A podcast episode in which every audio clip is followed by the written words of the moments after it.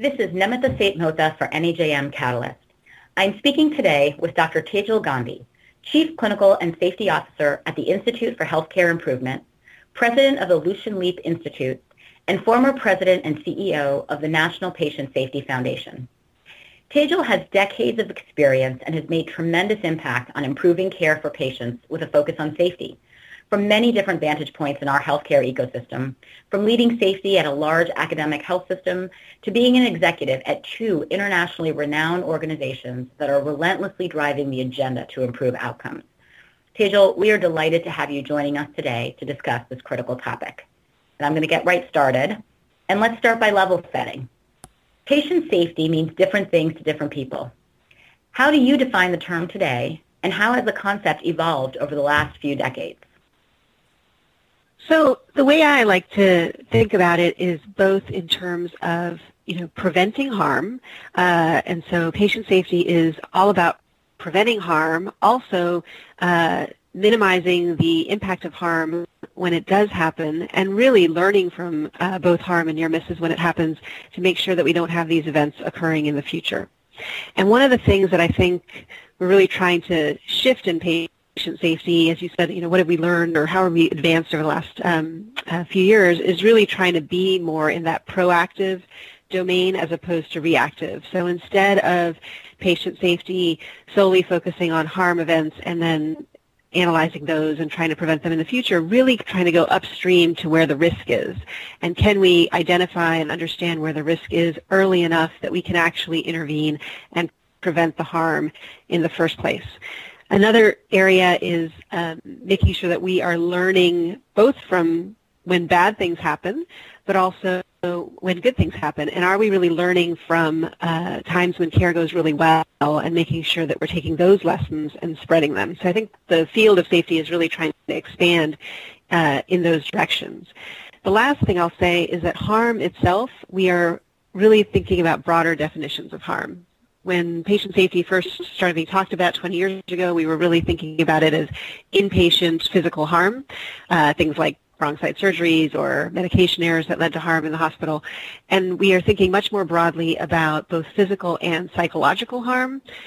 Patients are experiencing both, and also harm that is both to patients but also to those who care for patients, such as the workforce and the healthcare system or even caregivers at home, and thinking about harm to those people, because if caregivers and the workforce are experiencing harm, it's very difficult for them to deliver high-quality, safe care to patients. And lastly, thinking about harm not just in the hospital setting, obviously, but across the entire care continuum. We know most care is not given in hospitals, so we need to really think about harm much more broadly than the inpatient setting. Give us some examples of some of these concepts that you just explained to us. And specifically, I was struck by your introduction of this paradigm shift to thinking about learning from when things go well. So I'm going to ask you to share an example of where there has been learning with an event going well. Two, give us some examples of this psychological harm that you talked about, both in terms of how patients experience it as well as how caregivers and the workforce might experience it. And then lastly, an example of opportunities in the non-hospital-based setting. Sure. Well, so learning from the positives, so there's been this term of Safety 1 and Safety 2, which is a very technical term that people probably don't need to know, but at least should be aware that that's kind of some terminology out there. And that is this shift of, instead of learning from the bad events, let's learn from when things go well. And it's come from other industries. And so one example of how this could be done is, say you have a very complex case that involves multiple clinicians, multiple teams, et cetera, in the hospital, and ultimately the outcome is really terrific. You could really do a root cause analysis on that whole case to say, how did that happen? How was it that we had great coordination and collaboration across all those teams in the hospital? What were the structures? What were the reasons that happened? And then how can we build those out and make sure that happens every time and maybe not just as a kind of a one-off where it was sort of fortunate that it happened. So really systematizing those, and it actually really helps also to recognize some of the great work that's going on, and for safety not always to be about the, oh, you did something wrong, but really about, oh, you did something right, and let's learn from it. So that's an example. And so then your second question was really about the psychological harm piece. And so first, when you think about it from the patient perspective, there's been recent work. We actually did a survey of a nationally representative sample in the U.S. about errors and harm that patients experienced, and the people who said they had experienced error, when we asked about the kind of harm that they experienced, the number 4 type of harm reported was actually disrespect. So patients are feeling that disrespect really causes them harm, and that's psychological harm that they're experiencing. The Beth Israel in Boston has been doing really innovative work where they've been really trying to capture those kinds of episodes of disrespect and treat them exactly how they would treat episodes of physical harm. And so they capture them, catalog them, identify which ones are high severity, and then may do even a root cause analysis or a deep investigation into what the root causes were and what they could do prevent those in the future. So they're really broadening that definition and using the same sort of systematic approaches that we use for physical harm with psychological harm.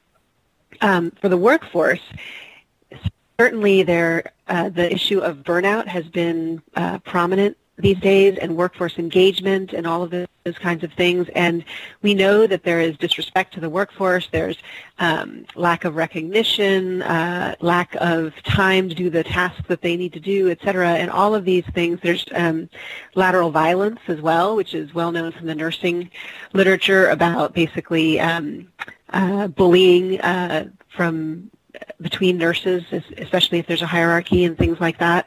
Certainly bullying in the physician literature as well. So those types of psychological harm to the workforce are an important issue and certainly can contribute to then burnout, people leaving the field, and people's just inability to take good care of patients. If somebody is experiencing burnout and disrespect and those kinds of things, both in terms of their cognitive abilities, both in terms of their empathy to patients, all of those things get impacted in a really negative way. The third area that you mentioned was ambulatory, or actually like outside of hospital settings, what are we really thinking about? And there, you know, we know care is delivered mainly outside of hospitals, and there are so many diverse settings from primary care practices to specialty practices to nursing homes to rehabs to dialysis centers, ambulatory surgical centers, and even all the way to the home. And we know there are very different safety issues that arise in all of those different settings. So we need to do much more work to understand what are the top issues in the home versus in the dialysis center versus in primary care. Most of the research has actually been done in primary care on this area, and the top areas in primary care, for example, are medication-related errors such as med reconciliation, polypharmacy, prescribing errors, etc., transitions of care issues when patients are going, for example, from the hospital out, and diagnostic error, which actually is predominantly an ambulatory primary care issue that we're seeing, and really trying to understand what contributes to these diagnostic errors that are occurring in that setting. Thank you for those very tangible examples. Help me draw a through line from all of these types of harm reduction and systematizing opportunities for improvement through to a financial ROI. So in addition to improved quality, how do leadership teams demonstrate financial ROI to impact the value equation and help make decisions about allocating different resources to different types of initiatives within their organizations? So when we think about safety, it has in the past been hard to make an ROI, often because these are not hard dollars that we're necessarily saving with preventing some of these adverse events, for example. That is shifting as we move more into models that are paying for value as opposed to volume, then the ROI becomes clearer when you're avoiding that readmission, you're avoiding that longer hospitalization, you're avoiding an unnecessary procedure, all those kinds of things. So I think the ROI more and more can be made as we shift more to paying for value. In addition, though, when you start to look at ROI, there's other lighter green dollars, I guess we can call them, or softer things that still really matter. If you think about, for example, clinician engagement, the costs of turnover, there's a clear ROI to making sure that our clinicians aren't getting physically and psychologically harmed. There's huge costs to replacing clinicians that are out with lost FTEs due to back injuries, for example. There's also patient experience, and patient experience can be tied to many of these quality and safety types of things, and those are tied to financial incentives as well, not to mention reputation in the community, not to mention malpractice risk, et cetera. And so I think there's a broad set of variables that you can pull into that ROI, some of which are hard dollars, some of which are soft dollars, to start to help make the case. But I do think that the shift to value is really helpful in this regard because it starts to make the hard dollars really tangible. Share with us one or two examples of some of the most innovative patient safety programs or efforts that you have seen implemented at scale. What were they? Why were they successful? And equally importantly, what were some of the challenges that these organizations faced in implementation, and how did they overcome them? Well, the example that leaps to my mind is one of the most innovative, especially if you're thinking about something at kind of a national scale, is the Solutions for Patient Safety Network that started out with pediatric hospitals in Ohio and has now grown to a network of over 100 pediatric hospitals in the U.S., and actually there's some international participants as well. And what this network does is that it's really created a learning system where data is and knowledge are shared transparently within the group with the premise that they are not competing on safety. They are all going to learn and improve together, because if there's harm that happens in one hospital, it affects all of them. And so that's a great model. Now, when you think about challenges, I think it took a while for them to get to this point where people were comfortable being transparent and sharing and sort of buying into that philosophy.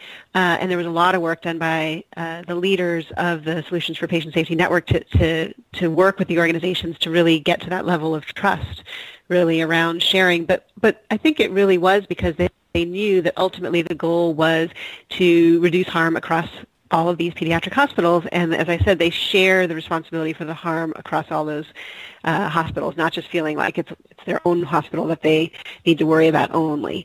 And so what they do is they literally share information about harms that are occurring. They identify who the best practices are, which organizations are doing better versus worse, and why, and then spread some of the best practices very rigorously across to the other sites so they can improve the performance across all the organizations. And it's been incredibly successful, and I think it's really a model that we need to think about so that we are not constantly reinventing the wheel. We see this a lot in safety where there's pockets of excellence, but they stay in those pockets.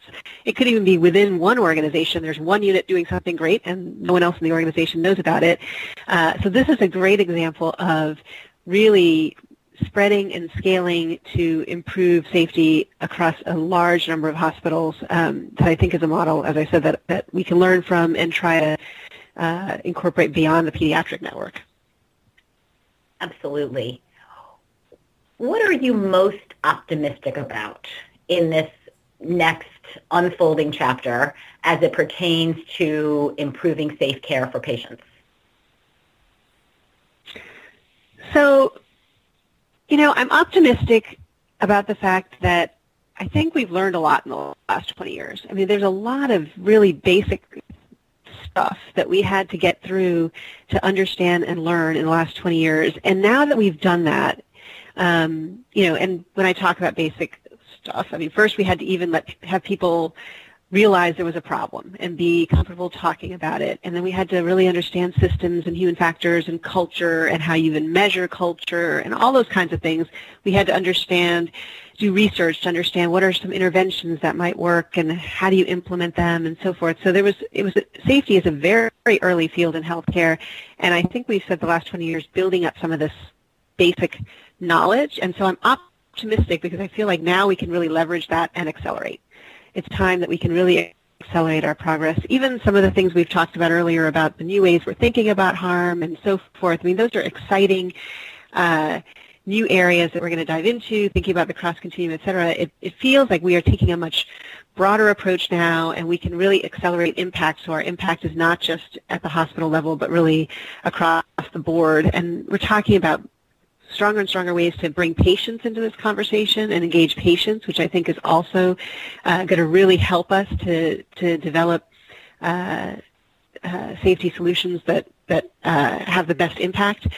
So those are some of the things I'm optimistic about. And the other thing I am optimistic about is, in the U.S. particularly, I think there's really a desire for collaboration amongst all the stakeholders that are working on patient safety. Just like that example I gave you from the pediatric hospitals, at IHI we've convened 27 national organizations in a national steering committee for patient safety to create a national action plan here in the U.S.